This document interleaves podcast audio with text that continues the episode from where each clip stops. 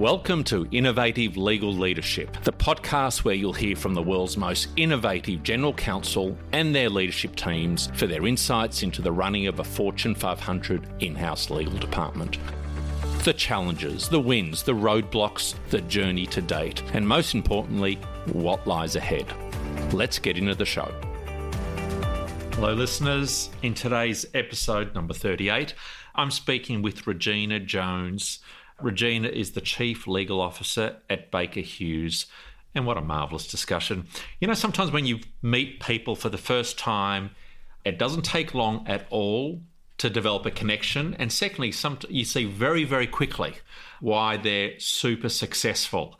And that's exactly what happened in my discussion with Regina. That became apparent right at the outset why she's been such a super hit. And um, there's a couple of superpowers we've called out during the course of the show, particularly her ability, because she's got a technical or technology background, her ability to bring that into the role as a general counsel, you can see is um, super, super impressive.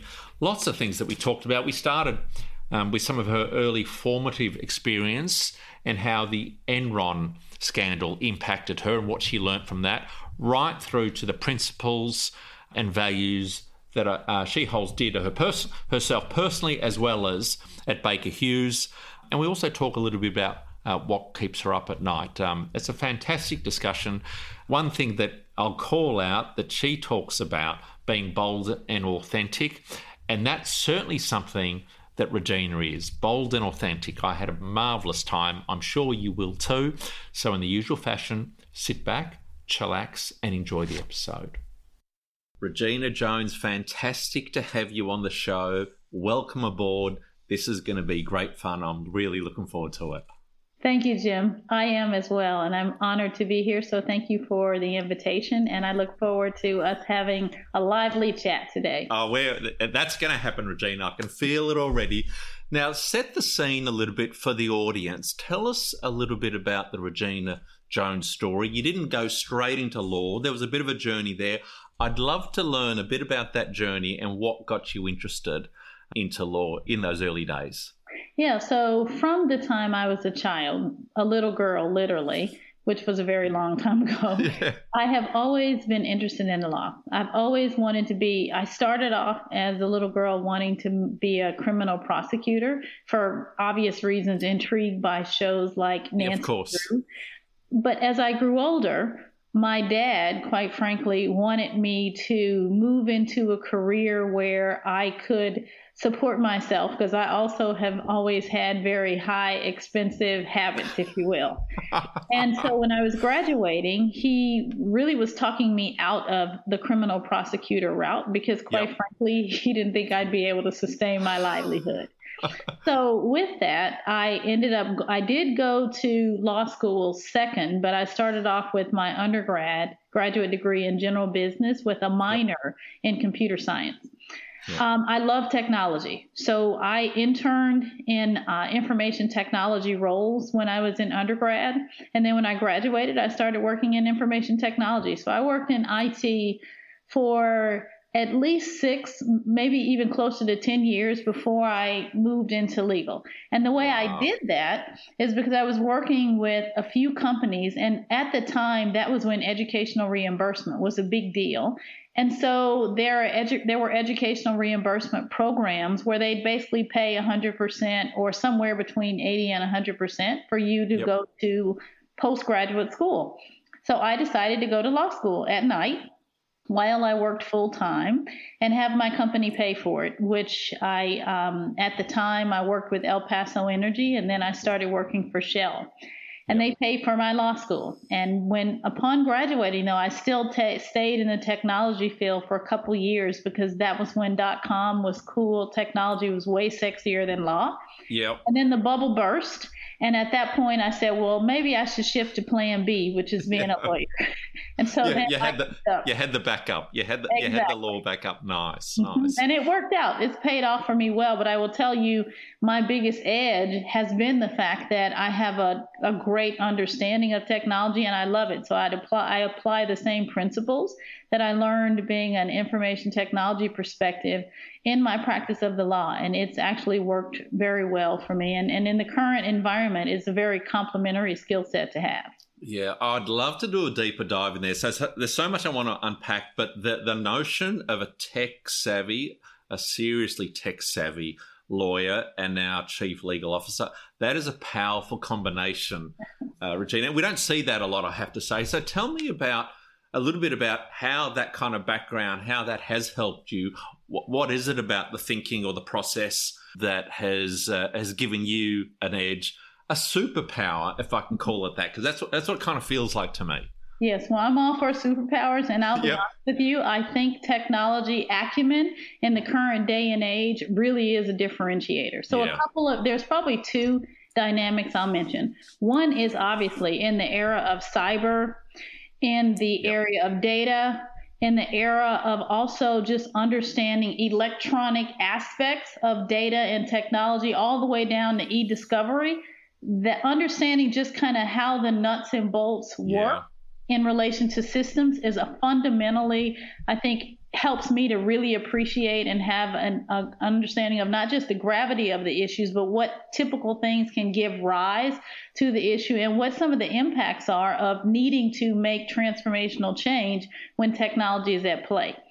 But the second thing, and actually what I think is the most differentiating, is the fact that when you're in IT, you think analytically about problems. And you also think about them in the context of a business perspective because any idea that come that someone comes up with to come up with a solution that can be enabled by technology, you first have to start with beginning with the end in mind. So, what are we really trying to accomplish? And then you have to kind of unpack that to get to now what is the right solution.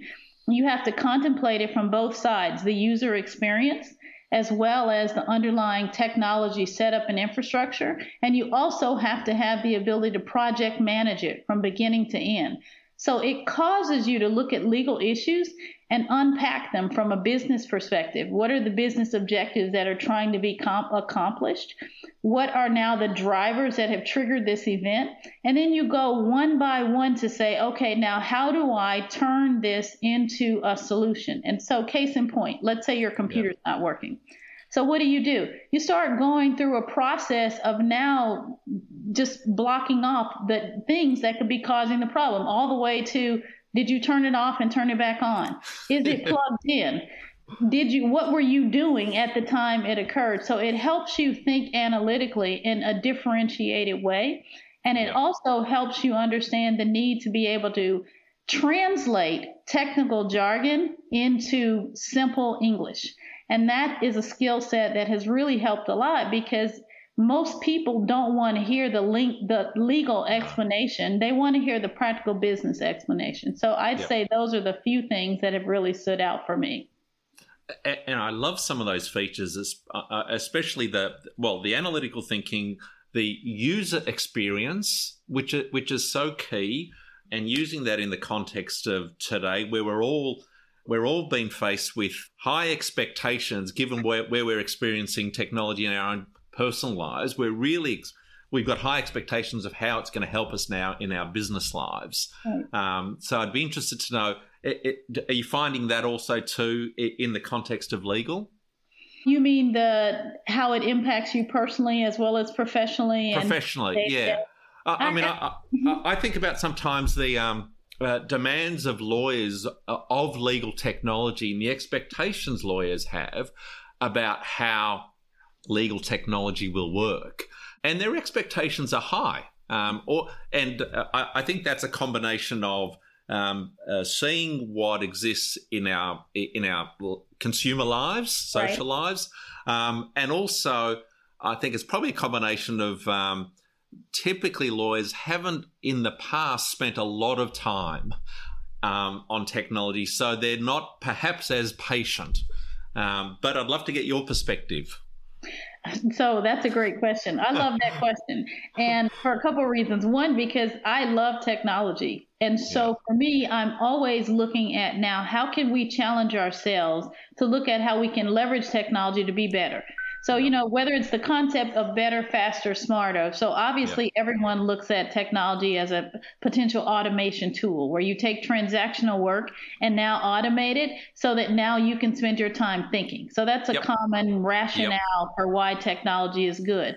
But when you really look at now moving to the level of how now legal intelligence and how can I basically take data, start looking at trends, start doing analysis and using my time to probe and to think in a differentiated way because I'm able to now process yeah prior to me having to think about it. So you don't have to come up with now the incremental steps to get you to an end. Yep. You can basically put in variables and you can start doing scenario analysis and what if analysis in minutes where it would have taken you lots of time and energy to try to come up with different scenarios and different outcomes. So if we're able to use technology, not just in that way, but also you can use it now to automate things and leverage it to create artificial intelligence. So when you're, whether it be standard contract terms and conditions, where now yep. you're able to take them and put them together in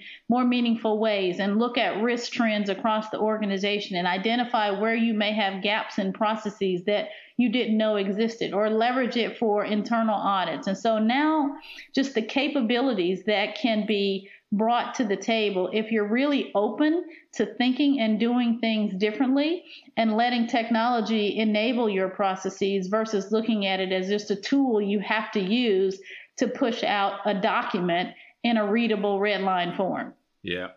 So, Regina, I'm thinking to myself as you're speaking, I'm thinking, what's it like being part of Regina's team? What, what's it like? What, what's the senior legal leadership team? Uh, they, do they quake in their boots when, when they're coming in and thinking, okay, have we thought through how technology, for example, is impacting what we do? I mean, I just, I love the structured and, and the, the thinking that you're putting to the problems that you're solving. And I'm wondering, what is it like to be part of the team? And how does your team, when they're presenting to, how do they prepare when they're presenting to you when you they're going through ideas when they're looking for the next uh, whether it's a transformational or it's an incremental improvement how are they doing that? Okay so besides the fact that you need to ask them um, you know i think there's a there's a few things there. So one is i'll tell you what i hope Yep. Right. Yeah. Let's start with let's start with the hope. I, I exactly. love that. Yep. And yep. hope is a good thing. It's not a strategy, but it is. no, it's not. So, yep. um, one is I hope they enjoy and look forward to the engagement that they'll have as a member of the team.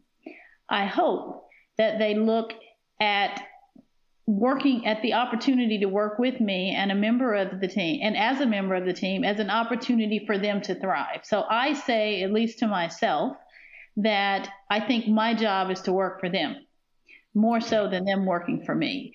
Yeah. I think it's really important that I lead through making sure others are successful. I don't want to be the smartest person in the room. So I hope that they feel engaged I hope that they feel that they can actually come to the table and be a change agent. Now, I still have to remember that I'm working with lawyers, and lawyers are paid to be lawyers, yep. and they're paid to challenge. Yep. They are paid to and I don't want to speak negatively of the profession, but not yep. always to be innovative. Meaning, some lawyers you want innovative. Yep. Maybe it's in the yep. IP part of the business, but other lawyers you need just practical solutions and understanding of legal issues and risks. They don't really need to be innovators. They just need to get to the outcomes. So it's having a balance. I try to meet people where they are and to oftentimes, particularly with lawyers, a lot of it is about helping them understand the value, what's in it for me, why I need to make this investment in technology, and it's showing them as well the art of possible. So by starting in places where the returns are easier to digest, that oftentimes now creates a framework where other lawyers, I want something like that Yep. And sometimes it's just as simple as just if we put all of our contracts in one place, then you can find them. Yeah. And not only can you find them, you can find them within like 10 seconds. Yeah. And on top of that, you can find all of your historical agreements as well. So you can actually see what some of your trends are in relation to it. And so then folks start seeing the value of reporting and dashboards and metrics and performance indicators. So then they want now more examples of how they can apply that. And then the final thing I'll say is what they're also able to see is that it's a lot easier to articulate the value that they deliver. Because now, instead of having conversations about just pure legal issues, they're having broader conversations with yep. their internal clients around now trends, the legal portfolio, exposure analysis across the board, and now influencing strategic decisions even because they're bringing information and data that others might not otherwise have. So I hope as a member of the team, they're able to see the art of possible. They're able to see the role that they can play in helping to shape the future and the strategy of the company and the value that they bring as a member of the team. That's what I hope and there's a couple of things I'd love to unpack there. The mm-hmm. um, uh, your last comment about being able to then um, take the data and speak to the business about trend analysis, about metrics, about um, what's what's perhaps coming over the horizon. That's got to be a much better place mm-hmm. Um, for you as a business partner to, to put yourself um, that p- position to put yourself in that must be much better than simply advising at the, let's say, the historical risk or the a future risk without uh, without being armed with that data. So presumably, that's helpful. But the other thing I'd love to get your perspective of is one thing I've I certainly one trait of uh, of lawyers is typically they don't like to be left behind. Mm-hmm. And if they can see that their, let's say, their colleagues are starting to work in a particular way, which is delivering particular benefits, one thing I sometimes say, lawyers love to be first to be second. So if they've had a bit of a pathway carved out for them, then they're absolutely super keen to make sure that they can they can learn from that and that they're certainly they're, they're not being left behind. Mm-hmm. I don't know if you've seen that kind of um, attribute and being able to um, leverage that kind of attribute in the team. Is that does that resonate or, or, or not? Yes, it absolutely does resonate in um, a few ways. One, I think, because lawyers aren't typically interested in being first movers. Correct. and so as a result, you have to start similar to my earlier comment is you want to start in safe places when you're trying to drive change or when you're trying to even identify change agents in the organization because people don't want to be bold yeah. and make high risk decisions in the legal field, quite frankly. Yep. Yep. So it really is about being balanced. And yep. I think it's also about looking at opportunities, but still doing it in a way that's very measured. Because at the yep. same time, the business also doesn't want us to be coming up with a lot of creative things because we still have a job that we're we need yeah. to do, and it needs to be trusted. So I, I, I think just being more thoughtful about now what are the ways that legal as a function and lawyers as individuals can drive value in a differentiated way. It's about providing legal solutions to business problems. And oftentimes those solutions are also grounded in information and precedent. So when you're able to bring beyond just these are prior legal decisions on the merit, but also this is now these are the examples of institutionally within the organization where we've seen these types of things either occur before, lessons learned, things that happened in the past that we don't want to repeat, even data as it relates to different, let's say, contracting strategies of certain clients, where you're able to say, this is how I could expect that they might engage on this particular issues, because this is what we've done in the last 17 agreements around the world. Yep. So it's about adding incremental value to the legal advice and guidance and perspective that you're giving, but doing it in a way that still, though, you're managing associated risk and you're not being too creative. Yeah.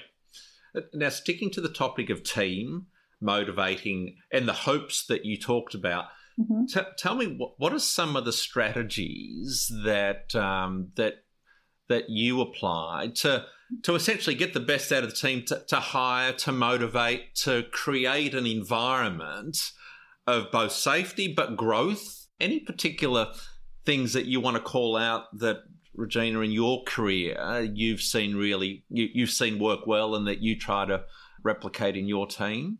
So one is I never want to ask someone to do something that I'm not willing to do. Yep. Meaning, I think we have to, as leaders, be responsible and accountable for being able to lead, but also being understanding of just the reality of what you're asking people to do, first of all. So that means practicing empathy.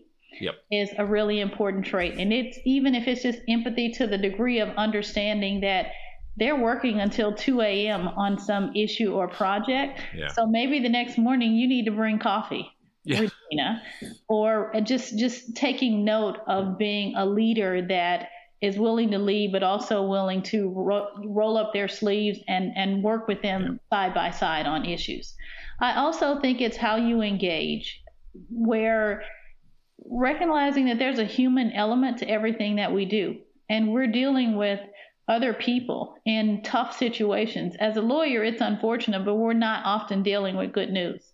Mm. So recognizing that there is a, a it's challenging in jobs like ours in times like these.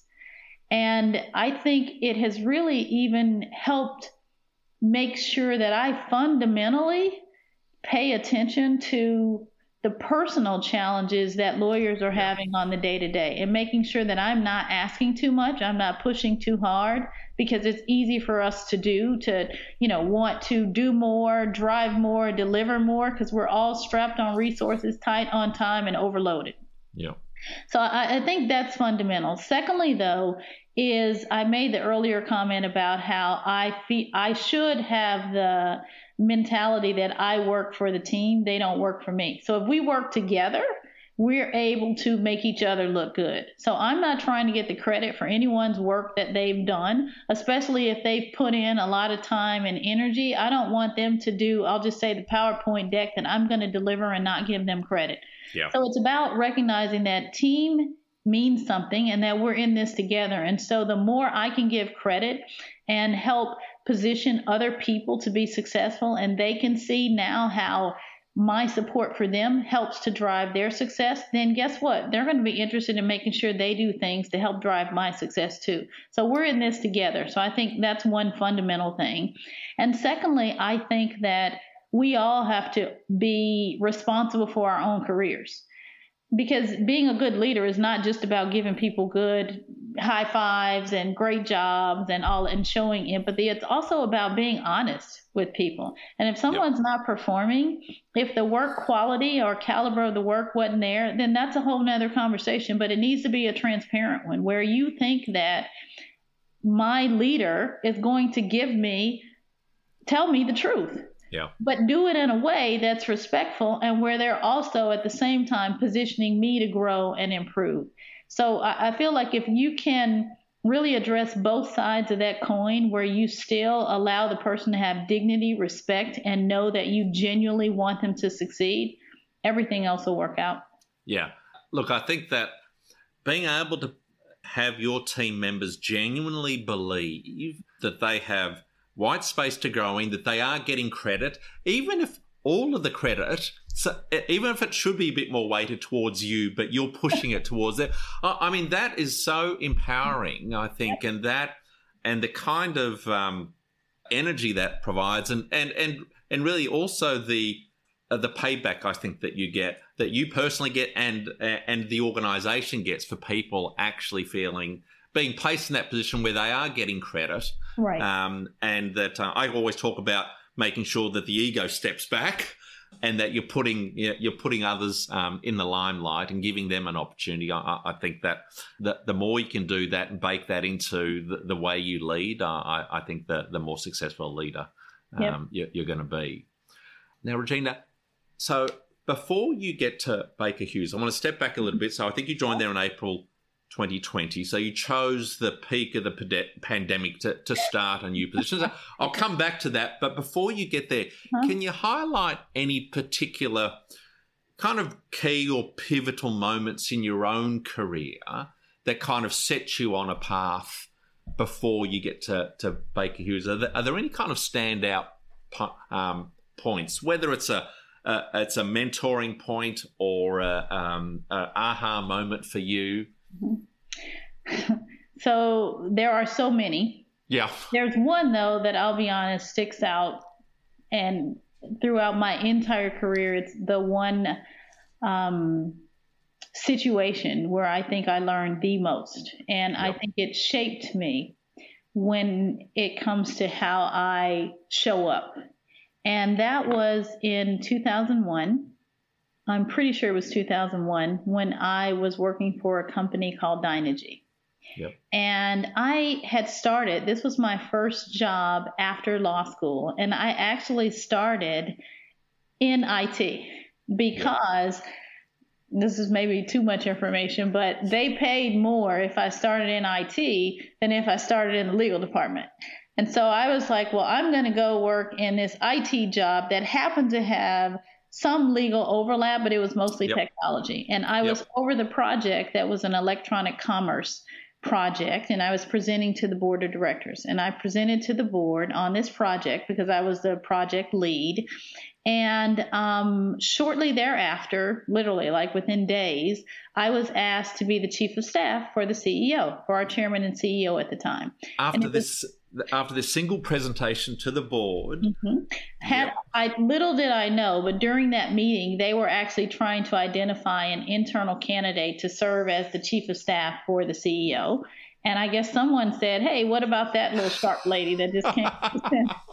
I um, love I, that story. Yep. Yeah, and yep. I was young as well. Um, yeah, I was young. I think I might have been thirty-ish, thirty-one yep. or something. Yep. Um, yep. And the reason this and this this so wait, let me go back. So I had this had happened. I had gotten this job maybe a couple years prior. Okay, but 2001 was a triggering point in my career because that was also the year where Dynegy attempted to buy Enron. Right. And um, any of you that know the Enron yes. story, well, I always say that I got a front row seat. Yep. Because being the chief of staff at the time for the chairman and CEO, and it sounds like a big job, but I'll be honest, it wasn't. It was a job where I was the point person for the CEO on many of some of the significant activities. I bought yep. the corporate jets, but I also picked the menu for the board meeting. So there were, yep. it was literally kind of a job where you exposure, you participate on key things. So I wasn't involved in any of the really deep projects, one of which was the one that got them in a bit of trouble later. But long story short, I got to see the from the very beginning when we announced that we were purchasing our number one rival Enron, where there's champagne and chocolates and strawberries in the boardroom, till not too long after, where our stock tanked within 48 hours, like from $50 to 50 cents. And we were on the brink of bankruptcy, and it was clear that Enron's financial records were not understandable by many of the leadership. And it was clear that at this point, this deal was unraveling really fast. Dynegy then pulled out of the uh, merger for obvious reasons, and that caused that was one of the triggering events that led Enron into bankruptcy. Shortly after, the Enron CEO and Jeff Jeff Skilling and Ken Lay yep. were subsequently indicted.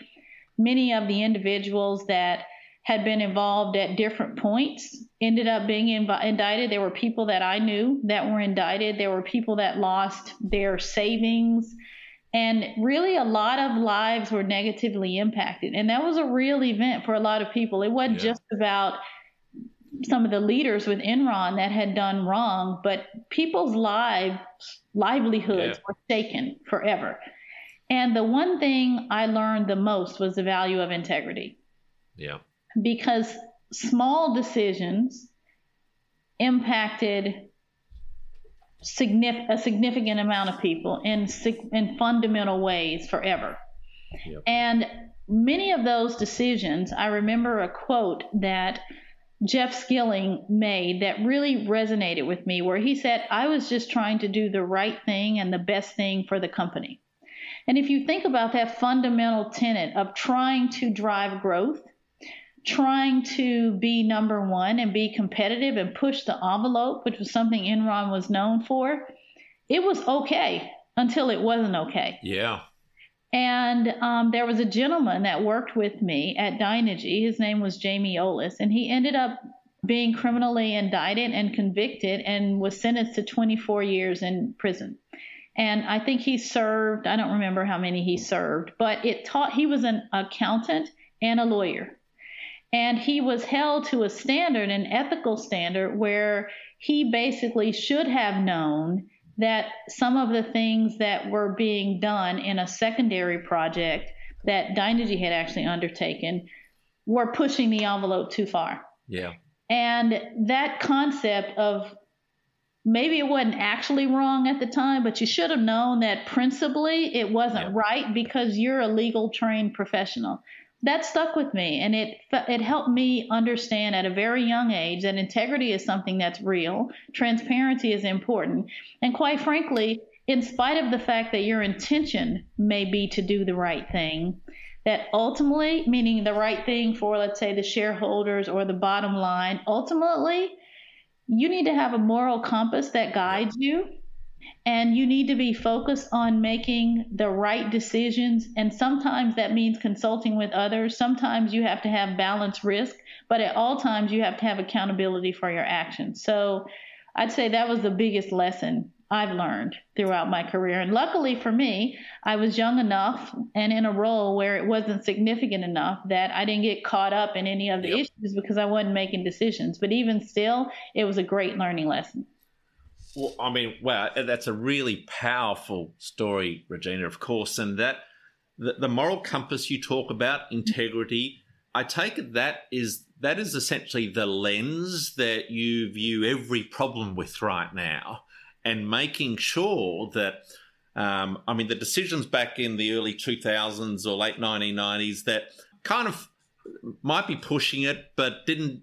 If you don't have that lens and just saying, actually why are we doing what we're doing? And if I put aside all of the kind of the, the complicated regulatory regime, which you're sometimes trying to navigate, you know, right.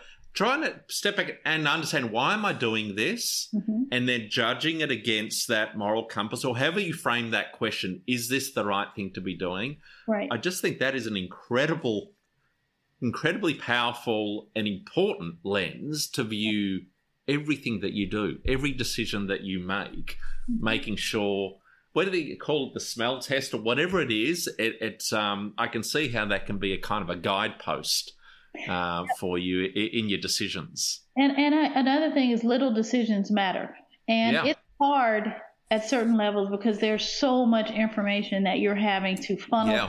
and filter through and make the right decision. No one is perfect, and everything no. is about risk.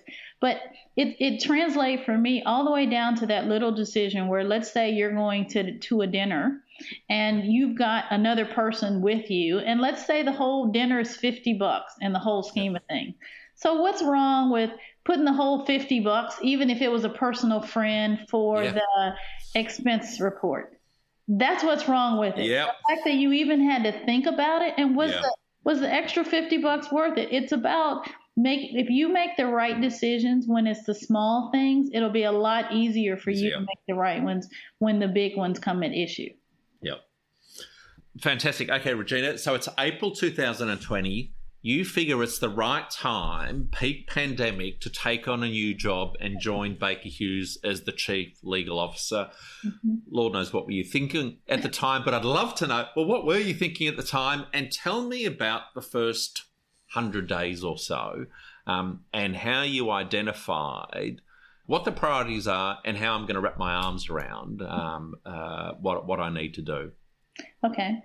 Um, well, what I was thinking, I I don't know that I could answer that. I, I think I'll tell you what, what my one of my drivers was. Yep. Um, was I I'm super impressed and I am super committed and I believe in the strategy of Baker Hughes. So I've worked in the oil and gas industry for a long time, okay?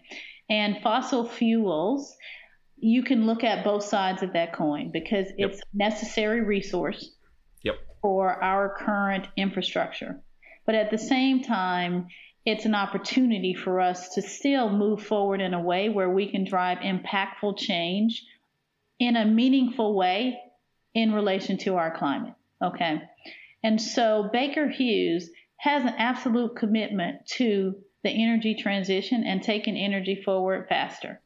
And we have to have that balance between continuing to support the needs of our current infrastructure, but also being targeted and specific about being accountable for helping to drive now yep. new technologies forward so that we can shift and transition away from the traditional and move into more meaningful uh, utilization of things yep. like hydrogen and greener, cleaner energy and bring our clients along with us because we're a services company yeah. in many instance, instances and we're bringing new technology, which I love.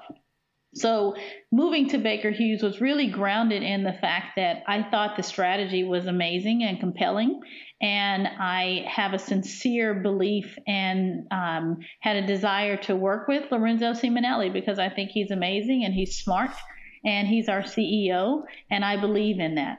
So for me, fundamental decision, fundamental part of the decision was working for a company where I believe in their strategy and I want to be a part of it. Now, moving during COVID, I actually don't know what I was thinking because it really just happened yeah. to where COVID wasn't as big as it was. Yeah. I mean, it was just starting. Just starting, of course. It was yeah. something you were reading about, but then all of a sudden, yeah. now, right before I joined, now we're in lockdown. So I mm-hmm. joined Baker Hughes, and for the first 18 months, I was literally keeping a list of people I met in person, and I could not get past 21. Yeah. And that included really just anyone in the company that I even just saw them in the hallway. Yeah. I got past 21. It was probably from the September, no, it might have been July, August, September, Q3 timeframe, yep. where I then started really meeting more people because some of the rules started being more relaxed and people would come into the office. And I actually made my first business trip three weeks ago. So wow. during this time period, it really has challenged me to get to know and build relationships with people in very different ways. Now, there's a few silver linings though. The silver lining is I got to spend way more time with Lorenzo Simonelli than I ever would have because there yep. were many times when there were like five people in the office and he would be one of them because uh, he couldn't travel either. But the other silver lining was that I got to meet people in their homes. And that's actually a different relationship. And you get to meet their children and you get to meet their dogs and you get to see what types of art they have in the background. And there's one gentleman I work with and he collects hats and I got to see his hat collection and you get to see their book collections and what they read and what they watch on TV and whether they take walks. And so it introduces you to a side of many people that, quite frankly, in a purely professional environment, you would not have had the opportunity to know. It still is a challenge when you're really trying to get involved in tough conversations and weigh in on tough issues yeah. and get people to trust you because you know what you're talking about when they actually have never met you. Yeah. So it, it's a balance, but it's been um, a really good experience to learn um, to work in an environment. And I don't know that industry will ever go back to the way it was 100%. So to, yeah, to learn, that's where, right. yeah, and that's where kind of my love of technology comes into place too, because you have to be agile, you have to be adaptable, and you have to be willing to embrace now the power of what technology can bring. And I think COVID has really helped accelerate now possibilities when it comes to even lawyers thinking yep. about how they can use technology more. So, so tell me, how did you land on your top two or three priorities mm-hmm. when you started and after your first, um, let's say, 100 days or a bit more than that? And I'd be interested to know if you can share those with us, that'd be great. And what are they today? If they changed today, um, given that you're getting close to 18 months into the role? Mm-hmm.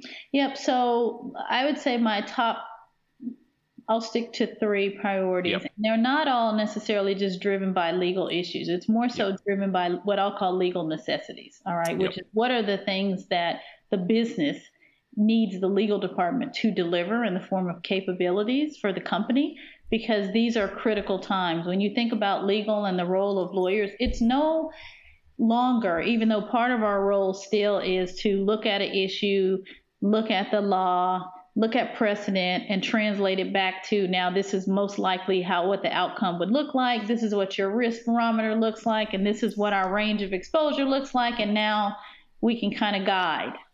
Or looking at well this is what the law says and this is compliant this is not compliant so we're going to do compliant. What's happened during covid is everything's changed.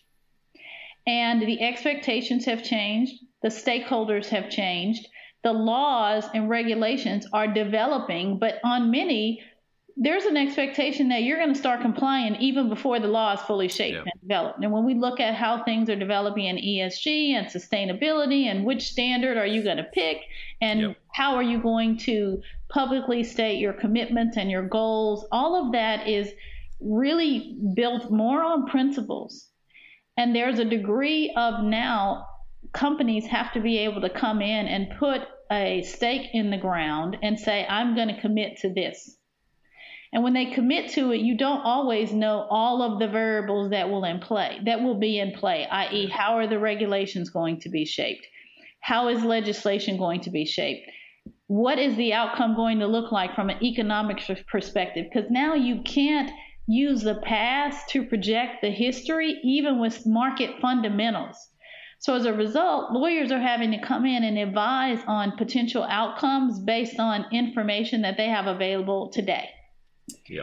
And you can't just rely on trends because the rules of the past may not be the same, uh. whether it's tax laws or whether it's as it relates to traditional energy regulations or whether it's relating to disclosures or climate or your constituents, your community involvement and engagement. So all of that's changing in parallel. So it requires people who can think, people who can assess, and people who can actually give good advice that can be trusted and balance a lot of dynamics at the same time. Um, many of which are legal, but it's not just about what happened in the past. It's about what's developing right now and how we are engaging in a meaningful way on some of the commitments that we make just on a day to day basis.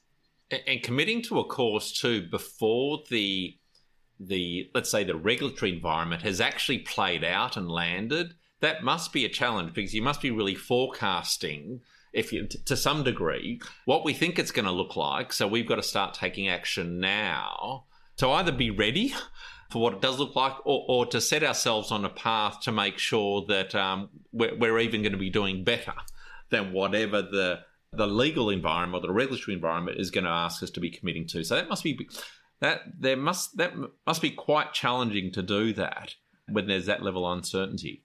Yeah, it is to a degree. And what do I mean when I say that? If I just use the Baker Hughes context, con- yep. uh, because you can call it, we can call it ESG today, but a year ago when I joined Baker Hughes, Baker Hughes has always had what we refer to as people, planet, and principles.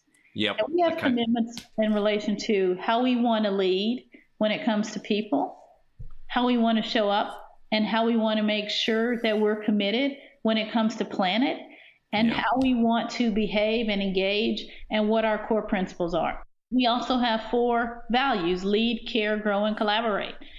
That didn't change because the regulatory expectations are continuing to develop. We've still had those commitments.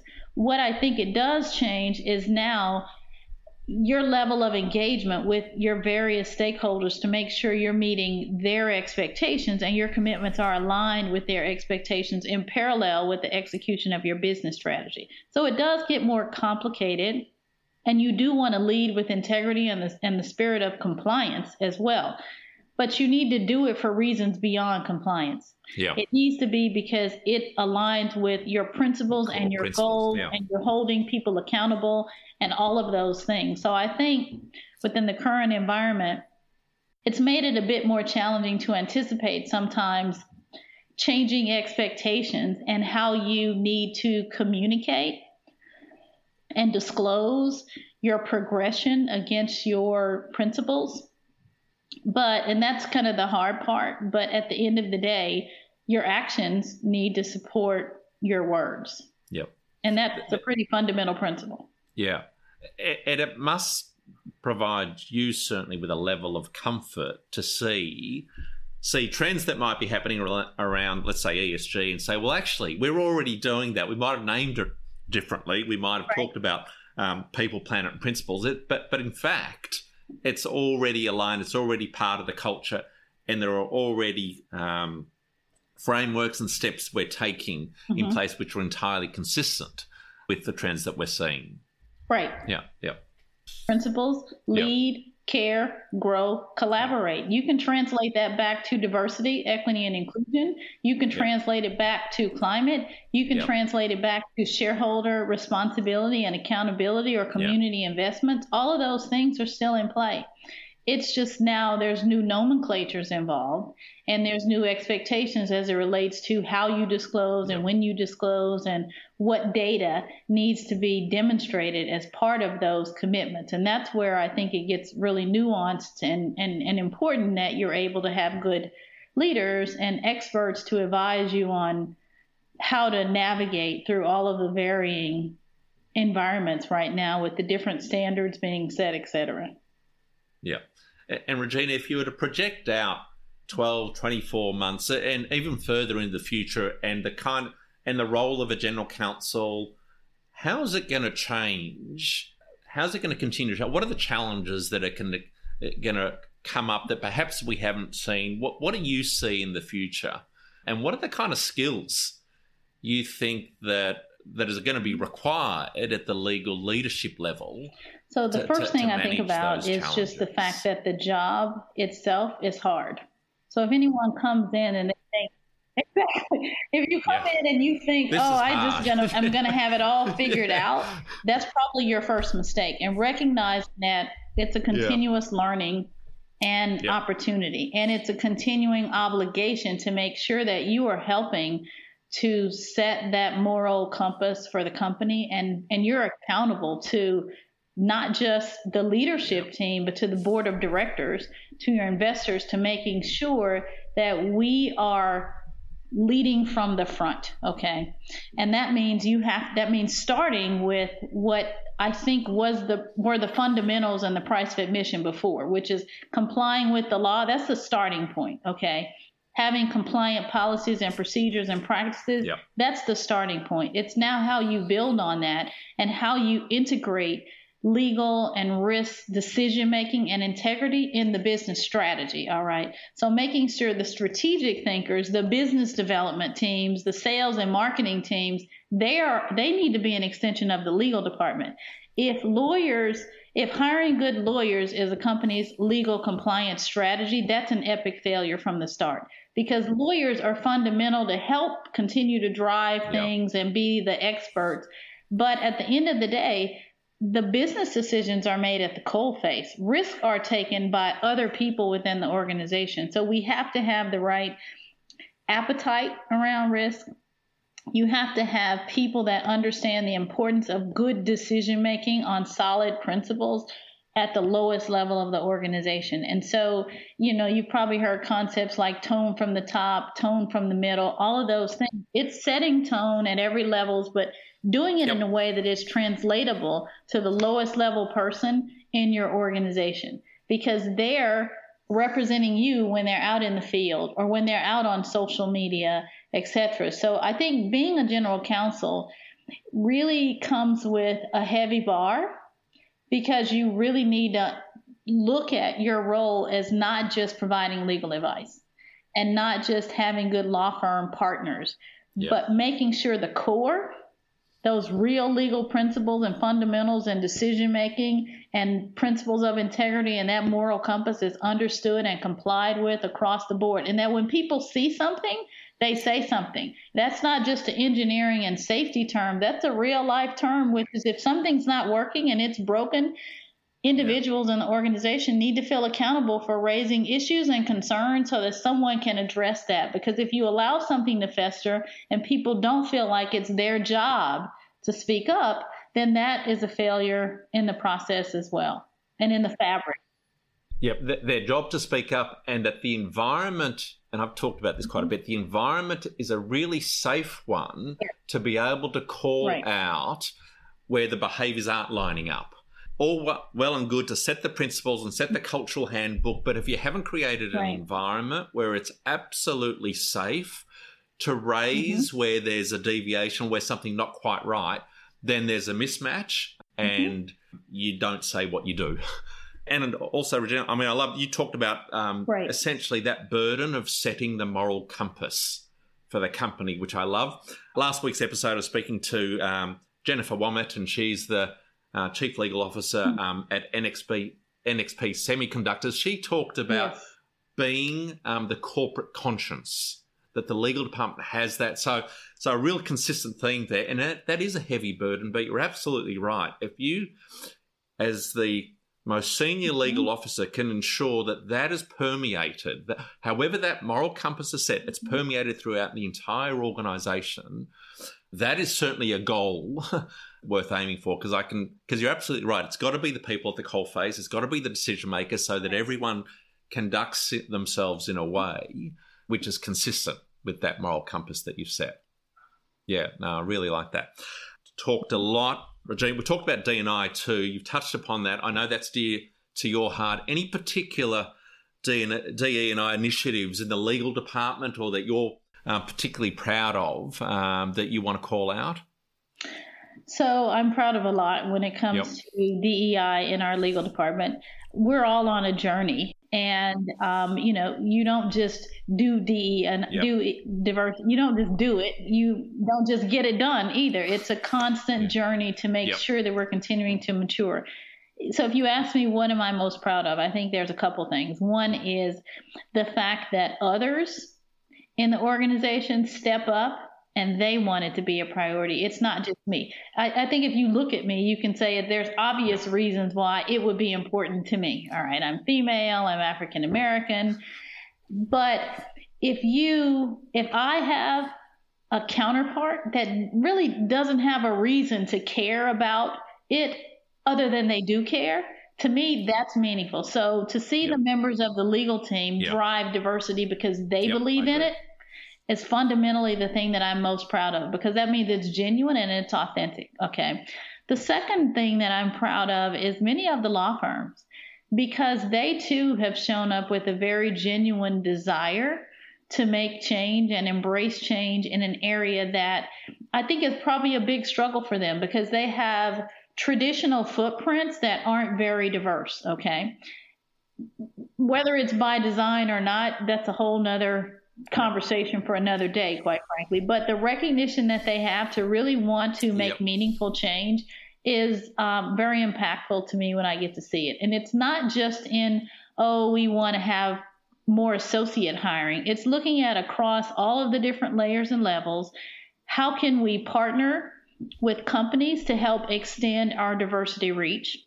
How can we make sure we have teams that reflect the composition of the planet? How can we make sure that we lean in to diversity, equity, and inclusiveness at all levels? That too gets hard. And so, because it, it's not just about hiring. If you stop at recruiting and hiring, it's not a sincere effort. So, to see the yep. fulsome, um, strategic activities that are occurring are nice to see, but but really the thing that makes me proudest is when I see allies that step up and they partner with you because personally I think it's a lot more meaningful for someone that doesn't look like me or or that doesn't have diversity at the forefront because they need it, yeah. but they believe in it. That to me is the beauty of um, what I'm seeing yeah. in members of my own legal team. And I, I appreciate and respect that.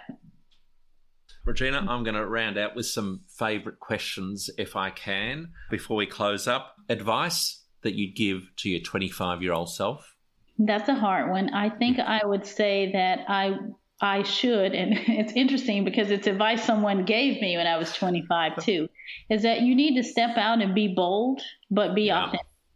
And I say that because as a woman and as an African American woman as well, when I was young, I used to think that if you worked hard, that you then would get rewarded, whether it's through promotions, etc. And my first, not my first, but one of my very first leaders told me, hey, you need to be bold. You need to be your genuine self. But if you're interested in an opportunity, you need to raise your hand and say yeah. it.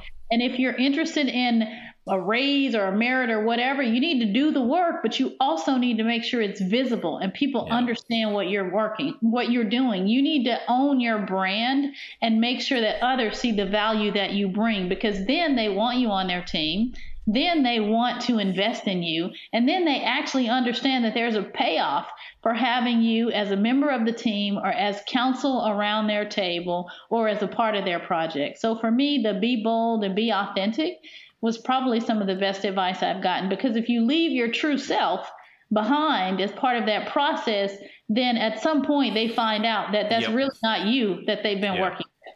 Yep. And taking ownership of what you say, your brand doing right. that nice and early, believing you've actually got one. uh, because I think in those early days, you, you don't really understand. Right. Um, and you don't understand how your actions when you're early can leave. I call I talk about leaving footprints. The world right. ends up being really small the older you get. Things come come round, and actually understanding that you do have a brand, you need to own uh-huh. it. Right. And I love the way you talk about being bold with it as um, in those early years. I, I think that's fantastic advice. Yeah. I just thank God, Jim, that social media wasn't around. Oh, you tell me about it, Regina. You, t- that's yeah. right. Because some of those footprints, which and I and you can get all, yeah, yeah. Um, uh, the, the, sand has covered some of those, and that's great. But yeah, exactly. absolutely, the world is nowhere near as forgiving, yeah. and I think that's. I mean, that's another topic. I think that there's some real. I think that's a real that's a disadvantage, and I think that's a problem for us right now. Yeah. That the world is can be so unforgiving because you need forgiveness in those early years because you're finding your way. You're not getting that best advice. You're stumbling through. Sometimes right. you're making poor decisions, not because you're a bad person, because you just haven't had the guidance and the teachings, the mentors, whatever it might be. So I do think today the world can be a really tough place. And I hope there's a, I've got to say, I hope there's a bit of a rebalance where there is some kind of tolerance and forgiveness um, yeah, I, for, I for, for the early part of your career. Yep, I agree. The other thing is, I could always trust that even if they don't forgive me, at some point they're going to forget. And these yep. days, it just kind of keeps that it's still out there and so yep. social media doesn't go away and so that forgetfulness just there's some reminders that come back now about something you did in college and luckily yeah. my friends are all old enough now where they forgot yep. knock yep. on wood um, two more questions yeah. um, advice sorry i've asked for that one what have you spent too much time worrying about in the past that on reflection was time wasted time not well spent I'd say perception. Worried about what about people, what someone thought yeah, of you. Yeah, well, what someone thinks about you. What someone thinks about you, what someone thinks about how you engage, what someone thinks about what you wear or what you're going to wear, or honestly, that's noise. And yeah. uh, there's too many real things to think about. Like if you're going into a meeting, you need to be uh, you you do not need to be conscientious of what you yep. wear and how you show up and your image and perception, but you don't need to really worry about it if you're doing the right things, if you're prepared, if you're focused, and if you're invested in the right outcomes. And and I'm I worry a lot about stuff that at the end of the day really shouldn't matter. Yeah. And my boss still tells me about it today, and he's like.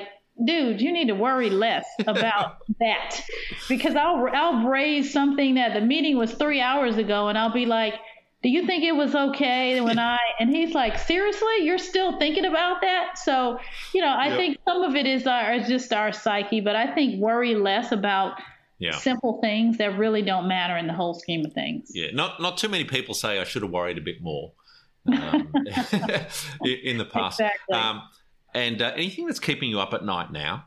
Everything. Yeah. Um, we're in a world where our challenges are real and so it's unfortunate that I can't come up with one thing, but I think you can pretty much pick any category, whether it's social, it's nationalization, it's regulatory, yep. it's increased pressure even on kind of the even on the industry that I'm in. It's just a lot.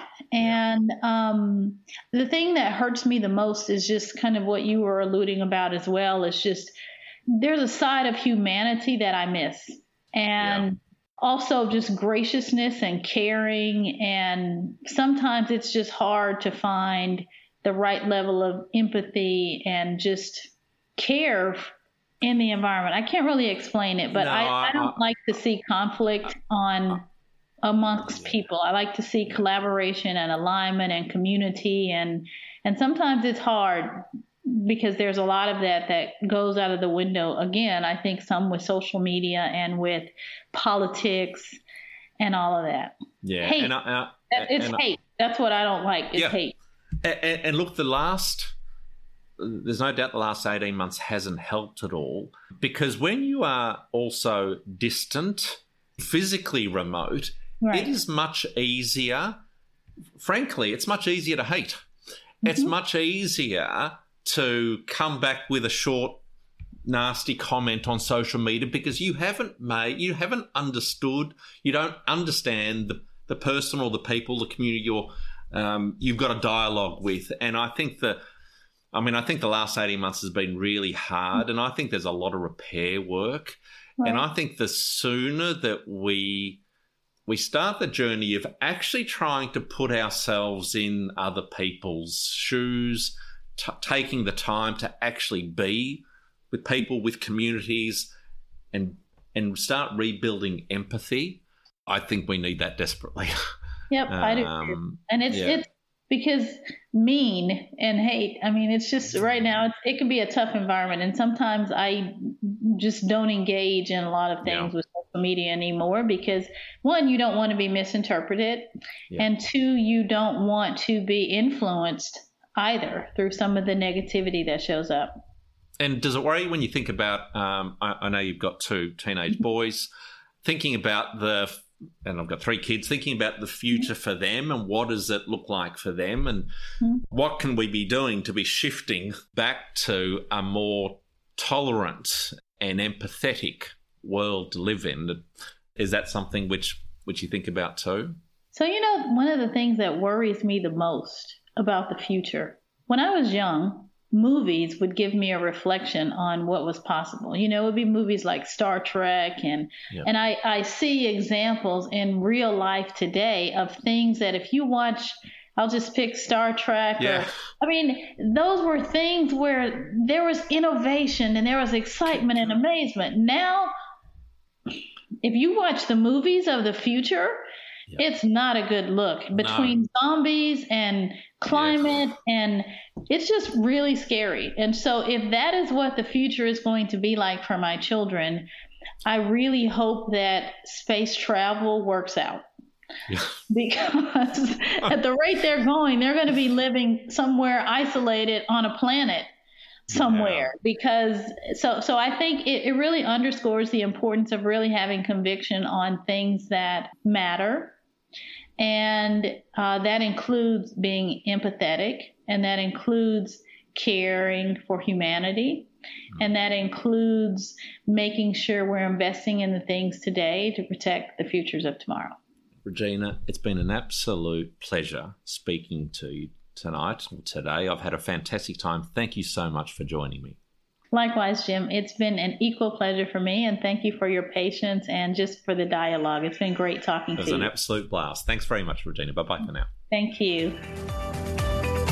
Thank you, listeners, for tuning into the show. For more, please subscribe to the show in your favourite podcast player. If you or someone you know would make a great guest on the show, please connect with me, Jim, the host of the show, via email jim at persuit, P E R S U I T dot com. We'd love to hear from you.